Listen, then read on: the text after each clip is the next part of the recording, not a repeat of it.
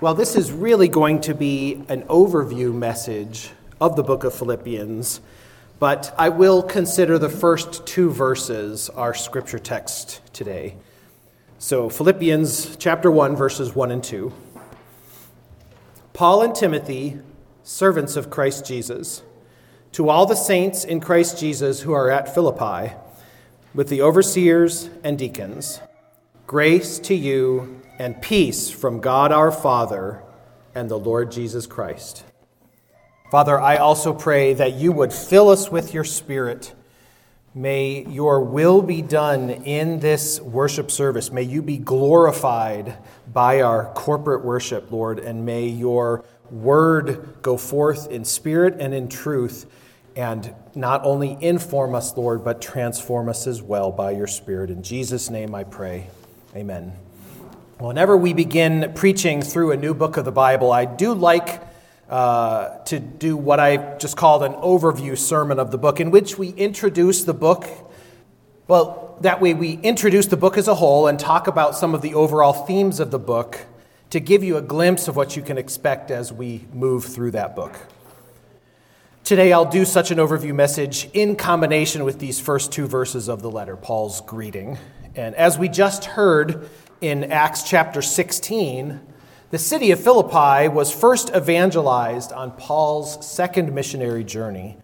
And we see in that account a couple groups of people who were converted at that time. We see Lydia and her household, and perhaps some of her prayer group. We also see the jailer and his household as well.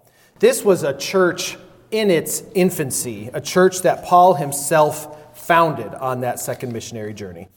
Of the churches that he founded, even though there were so many of them, he often felt toward them as a father would. And he felt that kind of affection and responsibility toward them that he was always wanting to be with them. He was always wanting to send letters to them, or at the very least, send an emissary to them. And this letter to the Philippians is an example of just that. As I said, I want to introduce this book, describe some of the background of the letter, the author, the intended audience, and even some of the circumstances around its writing, the occasion, the purposes, and especially those purposes often come out in the kind of themes we see dominate the letter. Those themes are what we end up drawing from as we preach through the book. Those are the themes Paul intended for the Philippian church at the time, and those are the themes we can learn from, absorb, and then end up applying to and in our lives today.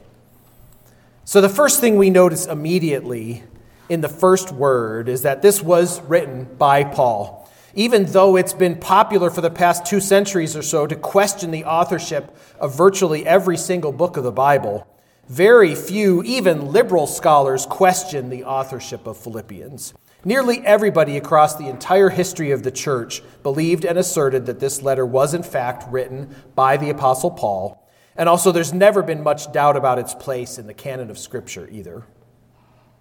Some people have believed that this letter is a compilation of more than one letter, but I think there's plenty of support to view Philippians as one unified, coherent whole, again, written by Paul, and the church has largely viewed it that way as well. Now, with Paul, it says Paul and Timothy, this is not necessarily saying that Timothy is the co author of the letter, or even that he's, say, the scribe who was writing down what Paul's communicating. There are some times in the New Testament in which we believe that some of the letters were dictated and then written down by someone else.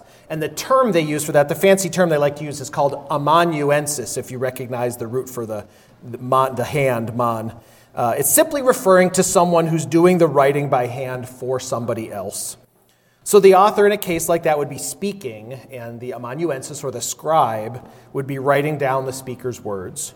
We don't necessarily believe that Timothy was in that situation either. It's most likely he simply was accompanying Paul. As we saw in Acts chapter 16, Timothy was with Paul and Silas and Luke when they went to Philippi. So the Philippian church would have known Timothy from its inception. So if the letter was written by Paul and Timothy was there, we see then that it says, and your translations may say a few different things here, to all the saints in Philippi, to all the holy ones in Philippi. These are simply ways of saying this is the church, this is the body of gathered believers there. Now, it's interesting then that he goes on to write, including the overseers and deacons. This is the only time in the entire New Testament that those two words, episkopoi, which as the word uh, as it was transliterated down through the ages and through different languages, so in the English, that's, that's the word that we get bishop. It's just a transliteration of that Greek word. Of course, the word bishop has acquired different connotations as church history has rolled along. But this is essentially the word that means overseers, and it's a word that was very common in the Roman times as a term in Roman civil government. But Paul is using this term to speak to the overseers of the church and also uses the word then for the deacons of the church, which again is just a transliteration of the Greek word that's used there, diakonoi. As I said, it's the only time in the New Testament that those two terms are joined together like that, and we'll see the importance of this a little bit later. Now, the city of Philippi was populated by a lot of retired Roman soldiers, a lot of Roman citizens. We saw earlier in Acts 6, excuse me, Acts 16, that the city was a Roman colony. It had been established as a Roman colony. And we see at the end of chapter 1, verse 27 here, we, we see Paul using citizenship language. As citizens of heaven, live your life worthy of the gospel of Christ. Roman citizenship was an extremely important commodity or status symbol in this colony. And so the fact that Paul is going to use that idea to relate to them and talk instead about their citizenship in heaven is something worth noticing and something we'll focus on later as we get to those passages. We see similar language in verse 20 of chapter 3. At that, at that point, Paul de- declares, Our citizenship is in heaven.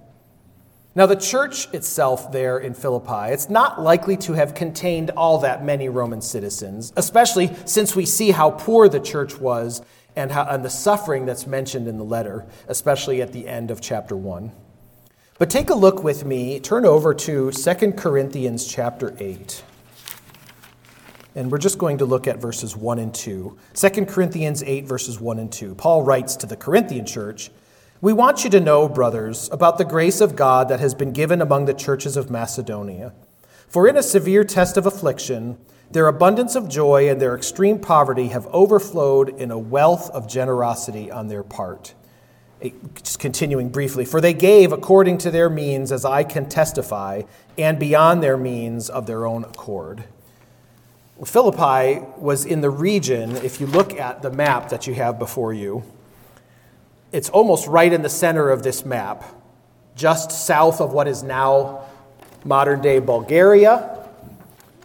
And even though the region of Macedonia that's on this map, in modern day terms, uh, is farther west of there, the region of Macedonia at that time actually extended farther east and included this city of Philippi.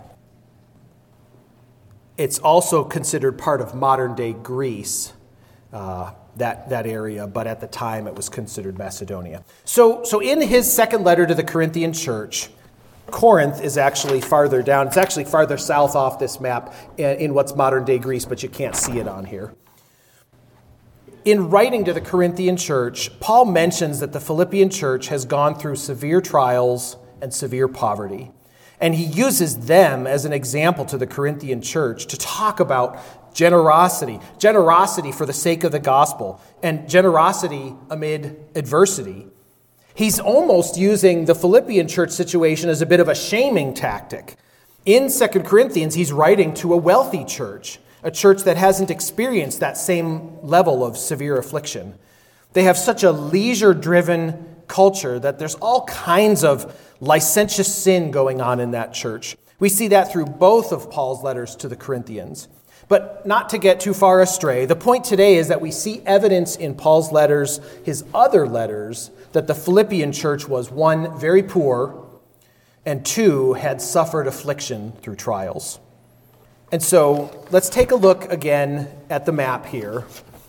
All the way on the right hand part of your map, you're going to see a, red line that crosses horizontally across your map. And at the very eastern end is a strait called the Bosporus. That's what connects the Black Sea, uh, eventually down through the Strait of Dardanelles into the Aegean Sea. That's what allowed people to go through. But at the very eastern end of that, and then all the way across uh, the northern part of the Aegean Sea on the land there, all the way over to the Adriatic Sea, through Philippi and through uh, modern day Macedonia and Albania, was a road, a Roman road called the Via Egnatia, The Via Egnatia. And I think that actually is labeled on your map. And so it actually connects all the way near to, you, you can see at the very left side of the map, the very western edge, uh, what's the, the, the boot of modern day Italy, actually. So, so that Via Egnatia was a major trade route from uh, Asia Minor, the Black Sea, all the way across that area of what's modern day, the Balkan Peninsula, as it's called, and then all the way west to the Adriatic Sea and into what's now modern day Italy. Well, the city of Philippi sat right on the Via Egnatia. This was an important road. It was a trade route, a route used by the Romans for traveling, uh, and the Romans maintained it so that this city was an inc- incredibly strategic city for the dispersal of the gospel. And we see that kind of strategy throughout Paul's missionary journeys. The locations where he founded churches, and even where, as we saw in Acts 16, where the Holy Spirit moved him to go, because he'd wanted to go in other parts of Asia Minor where they were at the time, uh, which is modern day Turkey. The Lord drew him them together into this city of Philippi, and eventually farther south into modern day Greece. Many of these cities, and particularly Philippi here, were extremely strategic as far as people coming and going to hear the gospel message and then taking it with them as they went on their way. And a, a, modern day example of that from my own missionary experience. Now, I was not a missionary, but we visited close friends who were missionaries in the south of France for many years. We visited them twice there. And their home base was in a city in southwestern France called Toulouse. Toulouse is not the same kind of city as, say, Paris or uh, some of the uh, Lyon or some of the more ancient cities in uh, there, is, there is history to it, but it's incredibly cosmopolitan city. And the reason for that is that they have an, uh, a very involved and extensive university system, and it's very inexpensive for people to come from all over the world to study at their universities in Toulouse. The problem for those students, however, is that once they're finished their studies, they can't stay in France. They have to leave. And so a lot of them go back home. Well, what an incredibly strategic base of operations for missions work. You get people coming from all over the world during a specific time of their life. And it isn't just young students, but, but many of them are young. Coming from all over, from China, from uh, other parts, from Australia, from parts of Africa, South America, other parts of Europe, uh, even North America, to, to get degrees, maybe hear the gospel and become converted, and then take the gospel back with them wherever they go. So that was one of the, the neat parts about that ministry was they did have ministry to an incredibly wide range of people from all over the world. Uh, again, me, we met people there from Mexico, from Brazil, from China, from uh, Ghana in Africa, uh, Malta, um, from England. I'm just thinking of people off the top of my head, as well as the students that we met in France. While this is just while we were there for a couple of weeks ourselves, and of course, this family was ministering there for, for now more than two decades. So we see that kind of situation here with the city of Philippi along the Via Egnatia. There's an opportunity for travelers to come, hear the gospel, and take it along with them. Now, this particular letter was one of the letters written by Paul in prison. See in verses 12 and 13 of this first chapter. I want you to know, brothers, that what has happened to me has really served to advance the gospel, so that it has become known throughout the whole imperial guard and to all the rest that my imprisonment is for Christ. He's describing the fact that he's in prison. And there are several letters that Paul wrote from prison, and, this one is part of what are often thought of together or grouped together as the prison epistles. The other three being Ephesians, Colossians, and the short letter to Philemon. Now, there is a fifth epistle written by Paul that was also written in prison, 2 Timothy, but that's much more likely to have been written from a later imprisonment, the imprisonment just before Paul was put to death. Second Timothy tends to be grouped together with First Timothy and Titus as what are called the pastoral epistles, where Paul writes as a mentor to these younger church planters, Titus and Timothy. As I said, Second Timothy is usually considered part of that group, the pastoral epistles, rather than being grouped with the prison epistles. But Philippians itself is actually somewhat different than the other three prison epistles again, Ephesians, Colossians, and Philemon. And there's a couple reasons for that. The other three are drawn together by similar characters. There are named people that are involved in all three of those letters. And it's entirely possible that Philemon was a member of the Colossian church. And there are even some other reasons to see connections among those three letters. We don't really see those same connections with Philippians. The, the way Paul writes in this letter to the Philippians, say in uh, verse 20 of chapter 1 as it is my eager expectation and hope that I will not be at all ashamed, but that with full courage now, as always, Christ will be honored in my body, whether by life or by death. And see over in chapter 2, verse 17, even if I am to be poured out as a drink offering upon the sacrificial offering of your faith, I am glad and rejoice with you all. Paul's using language as if he doesn't know whether he's going to live through this imprisonment. He might be facing death here. And you don't see that, that kind of language in those other three prison epistles. So there's a bit of a different character between this letter to the Philippians and those other three. The biggest question about the circumstances around this letter is where was Paul imprisoned when he wrote this letter? And that question cannot be completely answered with full certainty. The most common belief is that this was Paul's imprisonment in Rome. But there are a couple of other cases to be made as to where that might have been. And the best other case is that Paul wrote this from the prison in Ephesus.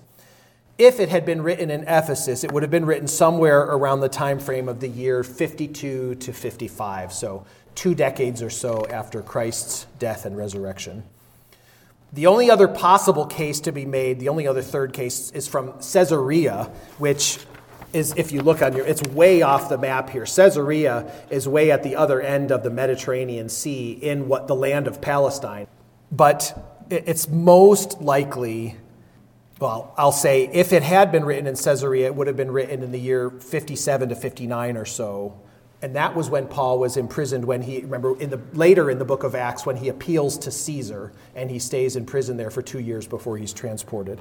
So if Paul were, was imprisoned in Rome then when he wrote this letter, which was the testimony of the entire early church, a look for example at uh, chapter 4 verse 22 the second last verse of the whole letter. All the saints greet you, especially those of Caesar's household. Now, that's most likely a reference to the actual emperor's household, which would have been in Rome. And so, if it was in fact written while Paul was imprisoned in Rome, it most likely would have been written in about the year 61 or 62, so close to three decades after Christ's death and resurrection. So, we can talk now a little bit about Paul's purposes in writing this letter, which, as I mentioned earlier, often shape the themes of the letter. First of all, he wanted to express to the Philippian church his gratitude for the gift they had sent him that had been brought to him by a man named Epaphroditus. If you wanted to, you can see that kind of indication in verses 10 through 20 of chapter 4. He makes it clear that he's wanting to thank them for the gift they've given to him for the sake of the gospel out of their extreme poverty. And we even see an oblique reference to this back in verse 5 of chapter 1 here, in your partnership for the gospel, he's talking about. Now, that word there, partnership, that's a Greek word that many of you have probably heard before. It's, it's the word koinonia, which is a word we most often see translated in the New Testament as fellowship. It speaks of the fellowship of believers. And so, partnership clearly means much, much more than just financial partnership, but it probably does include financial partnership in the gospel with him, especially since we know they were not a wealthy church. The second purpose we see in this letter, and again, these are the themes we'll be drawing from and applying to our lives and to our church life today as we go through the text week by week, is to fiercely warn the church about the danger of false teachers. That's the entire context of chapter 3 of the letter, talking especially in that one about Judaizers, those who preach Christ not because of confidence in the Spirit, but because of confidence in the flesh. Now, those few of you who were with us back in the summer of 2022, you'll recall that we saw that same theme about the Judaizers in the book of 1 John when we went through that letter. And we see it in other books in the New Testament. You see it in 2 Peter, you see it in Jude. Even Jesus himself warned about wolves in sheep's clothing, and we see that in the Gospels. You cannot read the New Testament seriously and not come away realizing that the pattern laid down by Jesus and by the apostles held false teachers in the utmost contempt. False teachers were in the early church and are, according to the New Testament, one of the biggest concerns the church is responsible for rooting out. And if that was the apostolic pattern laid down in the New Testament, there's no reason for us to think any differently about false teachers today. One of the biggest responsibilities of the church and the elders of the church is to guard the flock against false doctrine and even against specific false teachers. In our culture today, that's not generally going to be viewed positively. You're too negative. You lack grace. Nobody shoots their own like Christians do. You've probably heard many of the cries from our culture and from various quarters of the professing church today. We need to build people up, not tear them down. Many professing Christians will tell you you're not being Christ like if you root out false teachers, and especially if you root them out by name. But again, guarding the flock against false teachers is one of the most prevalent themes of the New Testament and a huge responsibility for the overseers of the church. At the same time, care has to be taken in rooting out false teachers, and that leads us to our next and primary theme. The primary unifying theme of this letter to the Philippians is the theme unity in the church, and especially unity through humility. The city of Philippi appears to have been a place where I mentioned earlier it was a Roman colony. It had a lot of retired Roman soldiers, so the inhabitants tended to be enamored of worldly titles, rank, and status in society. That makes sense if you think about the demographics of their population. People who drew their identity, their sense of self worth and self importance from their titles and from their Roman citizenship if they had it. I think we'll be able to draw some excellent applications with our own church and cultural context here in Minot, with many of you having military background. Either you're currently part of the Air Force, or like myself, you've been a part of the military at one time. And for those in Philippi who didn't have Roman citizenship, that was something of a black mark on their social status.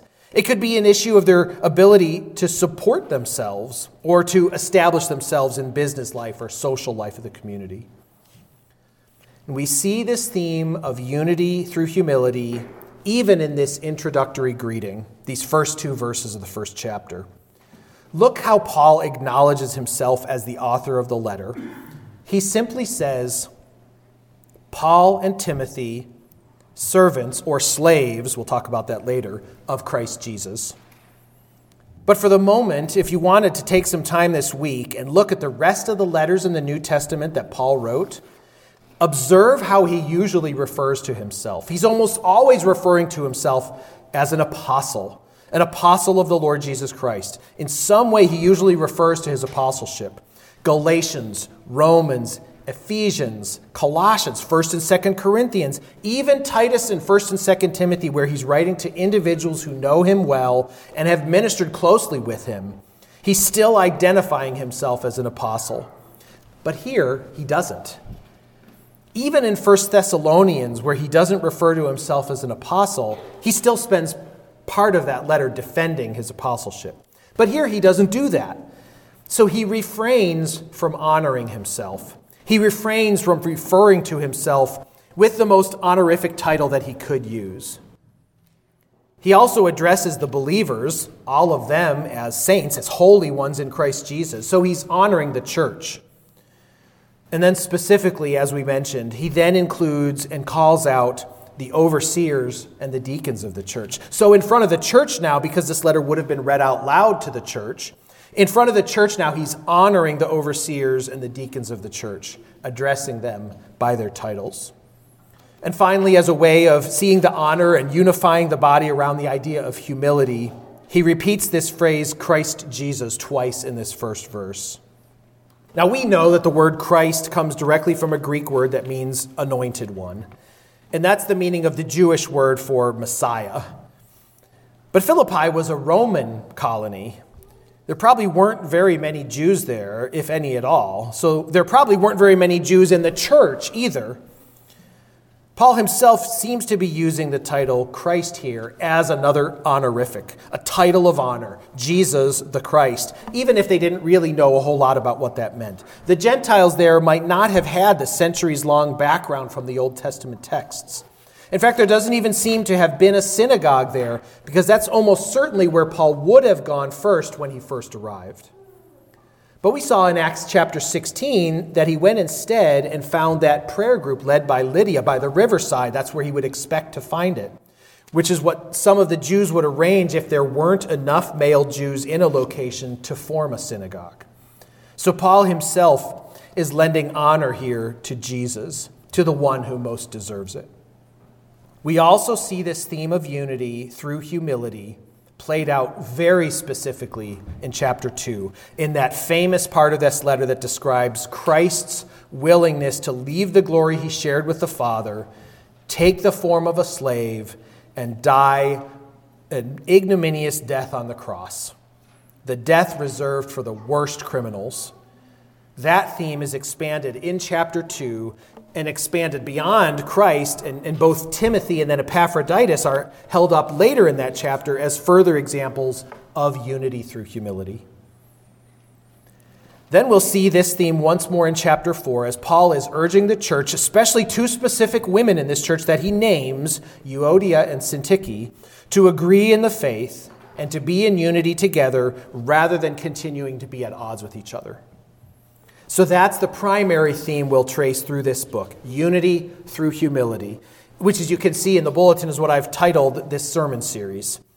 But there's one more thing I would say about the book of Philippians as a whole. You see, in the language that Paul uses, you see a lot of joy and rejoicing. He's continually saying things like, rejoice.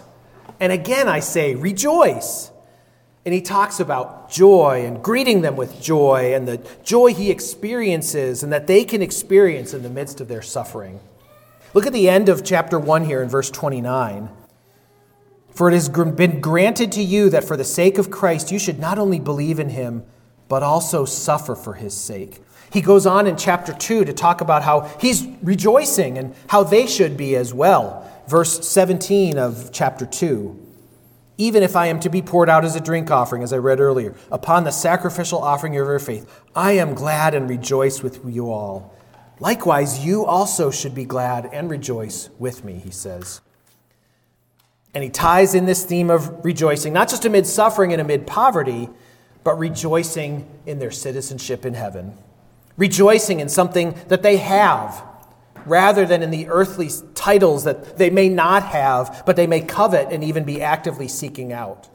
Their rejoicing and their joy are to be in the one who is the giver of all joy, the one who has the only title that means anything important eternally, the one who has prepared a place for them in heaven. Lastly, there are two incidental comments here in these first two, two first, excuse me, these first two verses that we shouldn't just pass over without discussing further.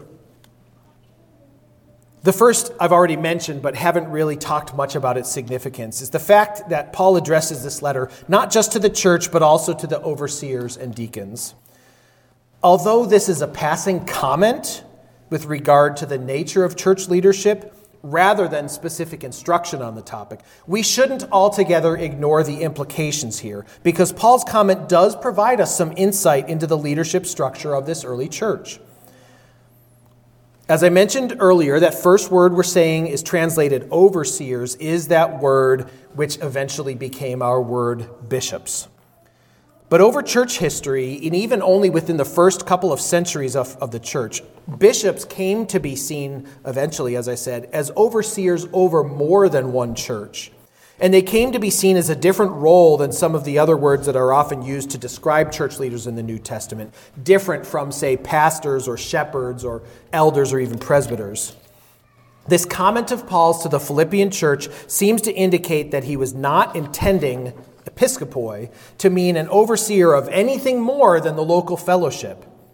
Because this was a fledgling church, it's almost impossible to conceive that Paul is using this term here to mean an overseer over several churches. And so, this is one small, though not insignificant, piece of evidence that the New Testament pattern of local church leadership consisted of two offices one group of leaders that were called by numerous different names overseers, bishops, pastors, shepherds, elders, presbyters, a lot of names for one group of people. And another group of servant leaders called deacons, who were more involved in the kind of ministry we see instituted in Acts chapter 6, making sure that people's physical needs were being met in a biblically spiritual manner. In addition to that, we also see that in this one local fellowship, there was a plurality of both overseers and deacons. So, this passing comment does give us a glimpse of local church leadership in the New Testament era, even though it doesn't necessarily intend to instruct us on that practice. The second passing comment is the fourth word of the letter. Paul and Timothy, and then the ESV here says servants of Christ Jesus. But this is the plural form of another word that you might have heard, the Greek word doulos, a word that is most commonly used to refer to slaves. And we need to understand that the cultural differences between the New Testament era in the Mediterranean region versus 21st century United States are having an impact both on the translation of this word and on our understanding. You see, to our ears, the word slave contains all kinds of difficult connotations from an era in our nation's history that many people want to try to forget, and in some cases for very good reason. But the reality is that economic slavery, slavery for the purpose of fulfilling economic debts, was simply how society existed in that region at the time. And so the word servant here doesn't really communicate to our ears what was going on. These weren't just hired hands the servants, the douloi, the slaves of that time, were bound to their masters. We see it all through the Old Testament as well, even in the Mosaic Law. Often it was, as I said, to pay a debt. Often it was even or became voluntary, because in that case, the servant had grown to love their master and respect them and realize that this connection to them might possibly be their best case for maintaining a living. And Paul's using this term to describe himself and Timothy, these servants bound to a master, these slaves as slaves of Christ. They're bound to him, they're slaves to him. They owe him a debt, a debt too large for either of them to ever repay. And being slaves to Christ, they're no longer slaves to anyone or anything else especially not slaves to their own sin anymore, which Paul discusses not in this letter, but in his letter to the Romans, especially in chapter 6 of that book. So, as we close today, be considering these themes as we come across them in the letter. That's what we'll be talking about as we walk through the book. These themes of Paul's gratitude to the Philippians for their generosity, the warnings about rooting out false teachers, unity through humility, especially, that's the big one, and joy and rejoicing. And let's us all be reminded by Paul's greeting that if you've been adopted into the family of Christ, you ought no longer to live as a slave to sin, but you're now a slave to Christ, bound to him. Let's pray. Father, you reveal to us so much that sometimes just it seems so natural, but in other ways, you reveal things that seem so foreign to us. It, it seems so natural, even as we live our lives, to live and still be bound by that slavery to our sin, to be bound by our sin, to be captured by those thoughts that capture us. But if we have the Spirit working within us, Lord, we know that you will not let us be satisfied with that.